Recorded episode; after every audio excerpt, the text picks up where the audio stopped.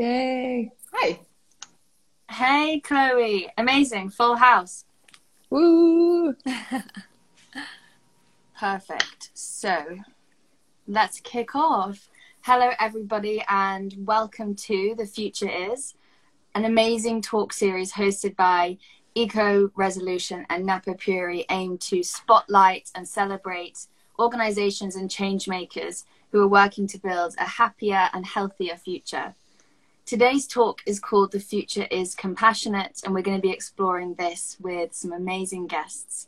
I'm Jemma Finch, CEO and founder of Stories Behind Things, and I have the pleasure of hosting today's conversation. So, today we're talking all about compassion what it is, why it's important when we're looking to build a happier and healthier future.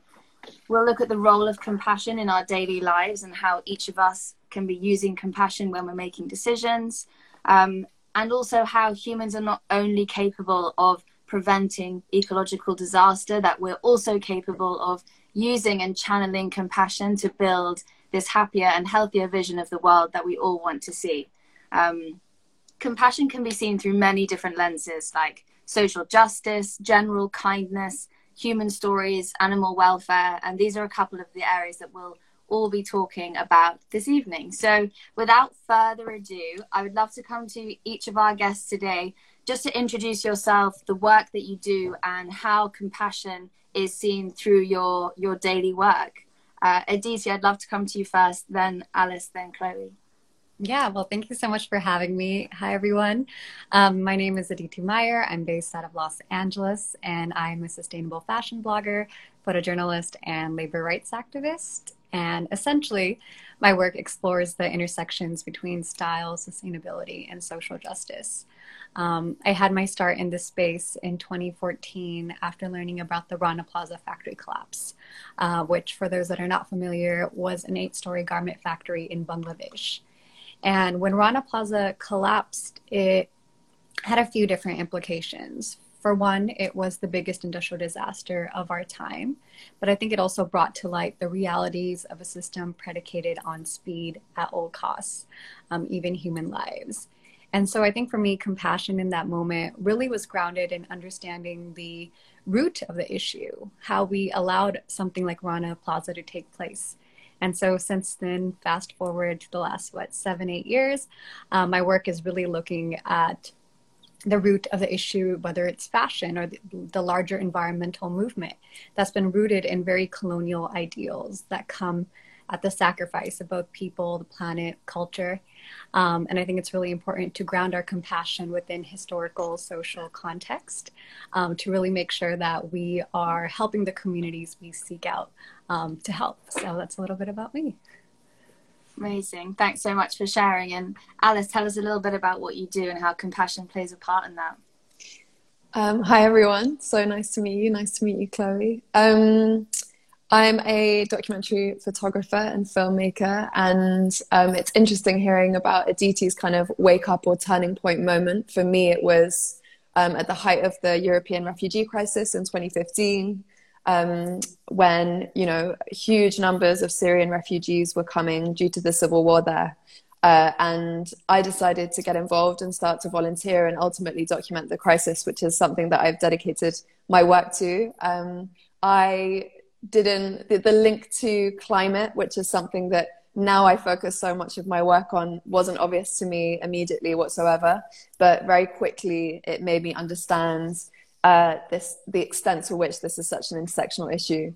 Um, I learned that um, climate change is going to cause the biggest mass migration in history. So if I cared about everything that I'd seen, the people that I'd met, documenting the refugee crisis, um, I had to care about this umbrella issue, which was going to exacerbate so many other social justice issues. Um, at the heart of my work is my passion for storytelling, and I guess that's where compassion comes in. I, however naively or passionately, believe in the power of storytelling to build bridges, to build empathy, and to connect us.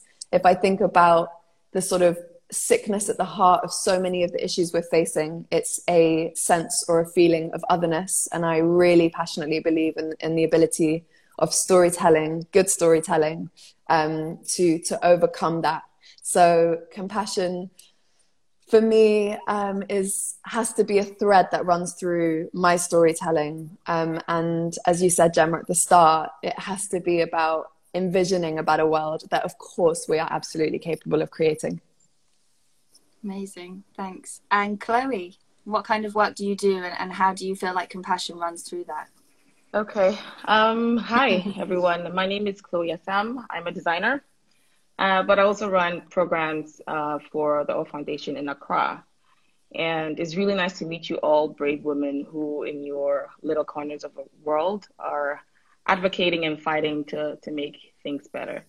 Um, now, the OR stands for choice, and it speaks to working in solidarity with each other in envisioning and actually building holistic alternatives in contrast to what we all know, the fashion model that's dominant right now that hurts and then uh, exploits people and planet. Um, just as uh, you were speaking about intersectionality, came to my mind that we actually do that. We work at an intersection, intersection of environmental justice, education, and fashion, and it's it's com- compassion that runs through all of these things with our approach. Um, um, we are registered as a charity in U- US and in Ghana, and we've been working between both since 2009. So we run a variety of programs. So what we're known for right now is the Dead um, White Man's Clothes Project, which explores the nuances of the secondhand clothing market in Accra. And uh, we take a deep dive into the compound impacts of fast fashion access in um, the market ecosystem. That said, I have an exercise for all of us to just sit with uh, ourselves for a, a, second, if we have, um, to just imagine what fashion access looks like for you, and then compound that into numerous like um, volumes, and then imagine that in your lawn or in your backyard, and and see how you feel when you think about that. I think that's where compassion plays um, and imagine not having recourse to do anything about it. And I think that's where compassion, you know, takes place. And um, this is um, having stuff dumped in your backyards is really reality for a lot of communities um, who work in service in, in, for Kantamanto, from the women who carry to um, the men and the women who try to salvage the pieces of clothing that come in, in the bales every week. So yeah, that's it for me. Thank you.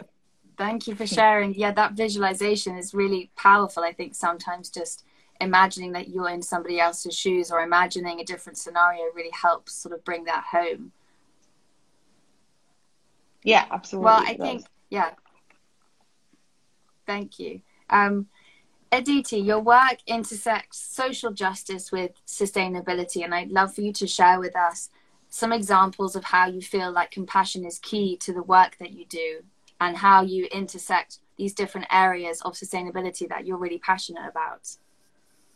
Yeah, I mean, I think to start, you know, the idea of compassion, having empathy for other struggles and wanting to do something about it is an inclination that a lot of folks in the environmental movement already have to be in this space. Um, and there's a line that I often say that understanding the interconnected nature of oppression helps us realize the interconnected nature of liberation. And I think that's really mm. important. Um, and I think, you know, when talking about compassion, it's incredibly important for me to ground our compassion in decentering ourselves. Because when we hear about these major issues that are happening in the world, I feel like the knee jerk reaction is, what can I do to make a difference? But oftentimes, it's centered around you know a knee-jerk reaction of making ourselves feel good rather than really taking a step back and questioning what do these communities need and how can mm-hmm. i be mm-hmm. of service there mm. um, and i say that because when we're talking about examples within the environmental movement we also have to understand that the entire edifice of the environmental movement especially in the west has often come with the erasure of indigenous communities of this very colonial binary where you have this idea of pure wilderness and nature that we need to protect, but not including people within that movement. Um, and so, yeah, compassion needs to be grounded in that. And so, compassion, I think, goes hand in hand when with interrogating power structures. Um, and I think throughout history, we can see a lot of examples where there was a lot of ego involved within saving a certain community. And we see that all the time, right? Whether it's this white savior complex and parachuting into a community without having the historical or cultural knowledge, or even looking back at history. You know, um, I had a note here from an article that I had written that you know there was this idea of the doctrine of discovery in Europe from the Catholic Church, which basically gave justification to European explorers to assume control over the lands held by indigenous nations on the basis that the discoverer could deem an inhabitant's life as you know inadequate according to arbitrary standards and so i don't know if i'm you know i feel like i'm going off on a tangent but i think it's really important to ground our compassion in these understandings because something that i've seen is good intentions don't always result mm. in good outcomes if we don't have that understanding from the start and so I think that's really important to ground our environmental work in true social justice.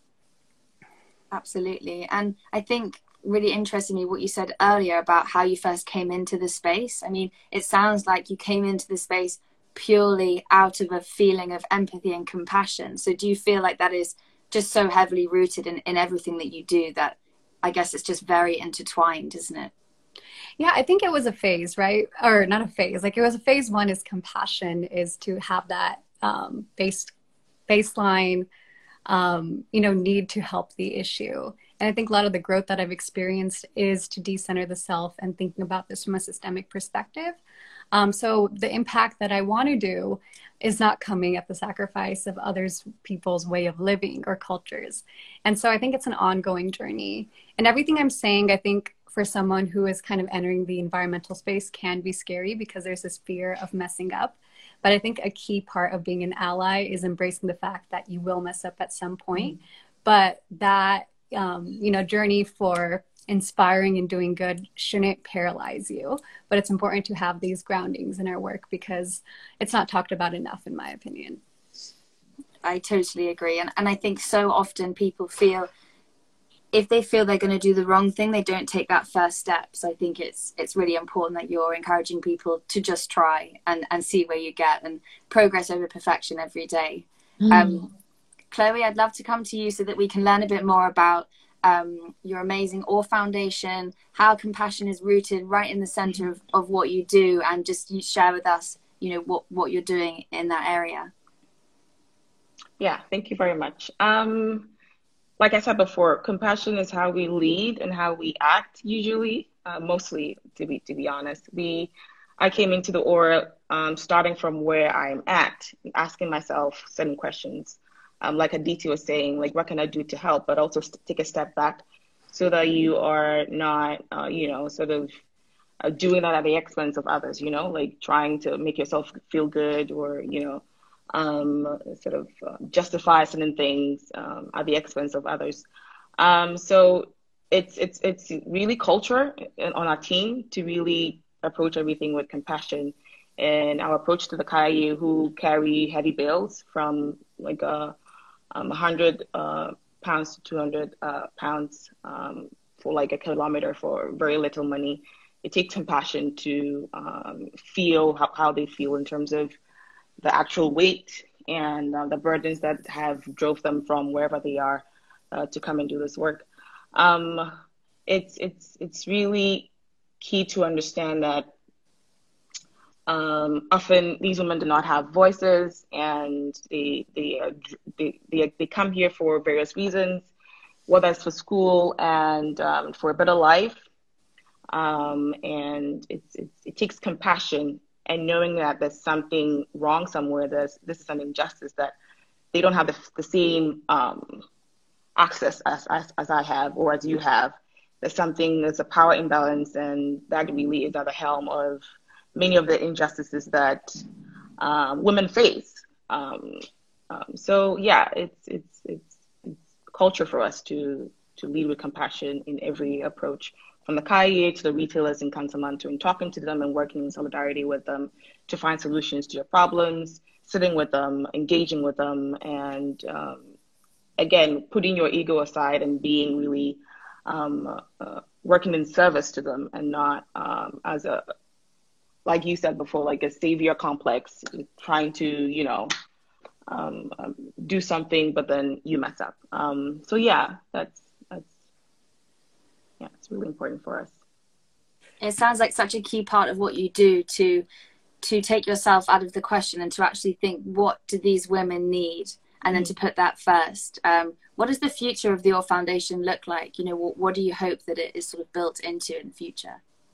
Um, one of the things that we we really talk about is that we don't really hear, and we envision happening. People starting to talk about a bit more is um, redistribution of wealth and power. It's again at the helm of all the injustices that we see on the ground. It's because of access, of poverty, of exploitation, which um, the dominant fashion built, uh, fashion model is built on from taking and taking and not replenishing or not even thinking in a holistic way. Um, so we're envisioning um, more action and um, yeah, a bit more solidarity in general in many parts of the supply chain to uh, spearheading and crafting a really holistic um, um, model that we can all thrive on incredible. And the foundation is part of this new future so it's exciting to hear that you really are helping build the future that you see and having compassion at the center of that. Um, alice i'd love to come to you and ask you about your work in storytelling. I know that your work revolves around storytelling as the main you know feature of what you do. You tell stories. Um, but i'd love to hear sort of a couple of pieces of information about how compassion has recently come into your stories, maybe recently. Um, and then, sort of on the back of that, I'd love to ask for your opinion on how you see brands having an impact with compassion at the center. You know, we all know that brands are not the be all and end all of this conversation, but they do have the potential to play an enormous role in in changing the way that we do things. So, yeah, I'd love to ask you those two questions. I couldn't agree more. I think that brands uh, not only have huge power in this space, but they have a massive responsibility as a result. Um, and I guess, you know, I started by saying I believe in the, the potential and the power of storytelling to do good, but I also know that it has massive potential to do harm. Negative stereotyping, perpetuation of stereotypes. Um, uh, and I guess from a brand perspective, we've seen that really in the way that um, brands have told us the stories that they want they wanted us to hear. They've imagined worlds um, that is part of, of, of brands cultural storytelling. And i think in a way that has misled us and it has disconnected us from the people and processes the reality behind the veil of these industries. Um, i also think when we think about compassion and storytelling we need to really contextualize like who has been given the platform to tell stories? Who have we excluded? And aditi contextualized that so well i think particularly within the climate movement it was like who was telling stories and who should be telling stories? It should be those who are living on the front lines disproportionately impacted. Um, but to go back to brands i think you know there's so much it, can be framed as an opportunity and not a sacrifice, particularly when it comes to sustainability. There's massive space for innovation and also for exciting storytelling, which does this better. And by better, I guess I mean really championing the true heroes of fashion who aren't necessarily the models on which the clothes end up uh, being worn, but the people who are involved in those processes. Um, and if I can just share a bit on what Napapijri are doing, you know, they are sharing stories of people like Daniel, who is living in Patagonia and is a regenerative farmer, and he works with Nativa. And they have, Napa have worked with Nativa in collaboration with them to build a 100% sustainable wool collection of knitwear sweaters. They're fully traceable. They use a QR code so you can literally be connected and see those stories all the way back to the source.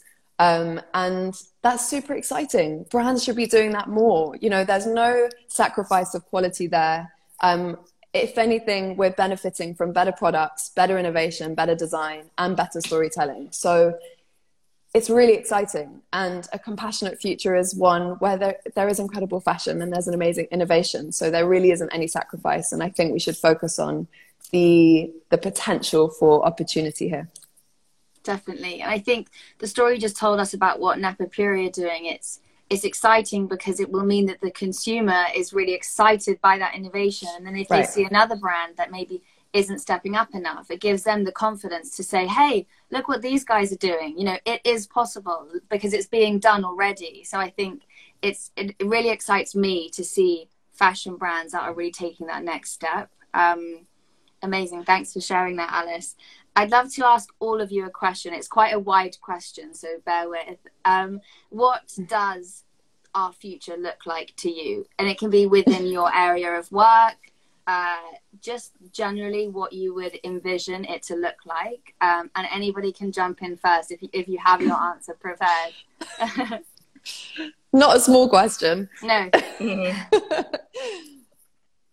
I could go first here. Um, I think the root of many of the crises the world is facing right now is the lack of connection or an mm. apathy um, of where things come from, the source. And maybe this is more specific to the context of fashion. Mm. But I think the project of fast fashion was cutting that tie between consumer and maker. And so I think the future in this space is really about making sure that consumers are asking those questions of where things come from, the impact of that, um, how buying power and the structures of like the dominant fashion model can help cultivate regenerative fashion models, agriculture, reviving cultural practices. And so I think that is what the future should look like for me. And it's really exciting to see the ways that brands are championing these conversations and making sure that the realms of sustainable or ethical fashion don't remain niched alternative industries, but the new normal. I love it. The perfect answer, Aditi. Um, Chloe, I'd love to come to you next. What What does the future look like to you? Um, I I could go like three, four, five ways, but I'm gonna try and keep it to two at least. Um, one concerning my work, and one concerning um, just me as a human being, starting from uh, where I'm at as a human being. I think with work, I envision um, people asking a bit more about where their clothes are ending up, you know, mm. being a mm. bit more um, cognizant about the implications of um, their shopping habits, um, having certain conversations about um, what drives them to buy new clothes, what drives them to to to follow season after season. Just really looking inward and also um, finding your way to connect to how fashion originally was supposed to be, you connect with your clothes. It's supposed to be like a second skin, something you step out in and you have connections with, and you, it's it's with you everywhere, and you meet you meet people in it, and you interact with people in it. I want people to start embracing clothing um, um, as a part of us, and not something that fast fashion has perpetrated to be disposable. That it's just like you could throw anywhere and then be done with it um, I envision a future like that when we're acting a bit more. I, I don't, I don't, I don't want to see next 10 years, next five years, we're still talking about the same things. We need to be moving forward. We need to be pushing forward in action and working in solidarity with uh, various facets of the conversation. And uh, from a personal um, point of view, I, I, want, I want us to be connected again as human beings. I just want us to not separate people from planet. Everything goes hand in hand. It's it's it's one and not the other. And I feel like there is no again. There is there's, there is basically one. One cannot exist without the other. It's it's it's it's it's, it's one. So yeah, that's it for me, and um, I'm looking forward to that um, coming on in the next couple of years. I love I love what you said about um, connecting with one another again. I think so often we we have this idea that the perfect sustainable future or a healthier future is so complicated when really I think what I'm hearing from everybody today is that the answer is actually really simple to reconnect to nature to to understand that they all need to exist in harmony rather than in isolated areas. Alice what does the future look like to you? Now two people have already gone first so you've probably run out of a couple of things to say i was i was about to say i really don't think i have anything to add. I think there's that was those answers were such a gold mine. I mean, we've spoken about a connection to nature. We've talked about disconnection. This is a word that's come up time and time again. Mm. Um, but also something that Chloe said, I think really resonates with me. I think we really, and this year has been this for, for so many reasons this year, I think has made us very aware that we live in broken systems. But I think that people feel powerless because they don't, un- they don't feel like there are tangible alternatives. And for me, that's where it's so important that there's design, innovation, brands are doing their, their bit. But we also need to ask ourselves questions. This is a time for introspection to ask ourselves, why do we have this toxic relationship with the amount of stuff we buy? Mm. Like, what, what is what is going on there right and that's that's a really philosophical spiritual but very very important conversation to have and then you know just to go back to connection and storytelling i think we really need to ask better questions as both aditi and chloe have said. Um, we need to realize that everything is interconnected that the clothes that i buy in a fast fashion store have an impact on people on the other side of the world. We need to think about that. It's not good enough anymore to not think about that. We have the tools at our disposal disposal to educate ourselves on this. Um, so we need that sense of interconnectedness, yes, with each other, with nature, but also a kind of wake up call and a conversation with ourselves of how we can do better by both people and planet. Mm-hmm. Agreed. Agreed. Yeah, definitely agreed. Um, it's just going back to basics, I think. Everything that you've all said just then you know thinking taking time to go away and think what does compassion look like to me in my daily life what's accessible for me to channel compassion into if it's accessible to me for me to change what i'm buying that's an mm. amazing mm. step to take if it's accessible for me to channel compassion into the conversations i'm having with people about the climate crisis or things that we can all do in our daily lives equally holding brands organizations government to account like all of this centers around a lack of compassion that that people have lost. And i think last year is an amazing opportunity brought with such negativity but leaving most of us on our own to think about compassion. So i think yeah you've all mm. I, I, I couldn't add anything else. You've all said summed it up. Um, the future is compassion. I know that is the title of the talk but it is what every single aspect of any industry needs to be centered around um, I'd love to thank all of you for taking the time to have this conversation with me today. I think we've talked and opened up some interesting avenues if people are new to the conversation, if they're new to wanting to make change and potentially feeling paralyzed as to not knowing where to start. Um, start with compassion, I think, is the conclusion. I think, you know, it's a fantastic place to start creating and start to use your imagination. So, just before we wrap up, I just wanted to share that anybody watching here can tune into the last talk, um, which is The Future is Traceable. And they've got some amazing guests. EcoResolution and Napapijri are hosting, um, I've got a lovely list here Fashion Revolution, Know the Origin, Alice you're on this one as well, and uh, Kate Fletcher from the Center of Sustainable Fashion. So, an incredible lineup where they'll be delving into why traceability is important um, and what that looks like in our future. But thank you all for joining me today, and I hope that everyone watching has learnt stuff because I absolutely have. So, mm. thank you, Jemma. Thank you, Aditi and Chloe. Thank you. Thank you, thank you so much.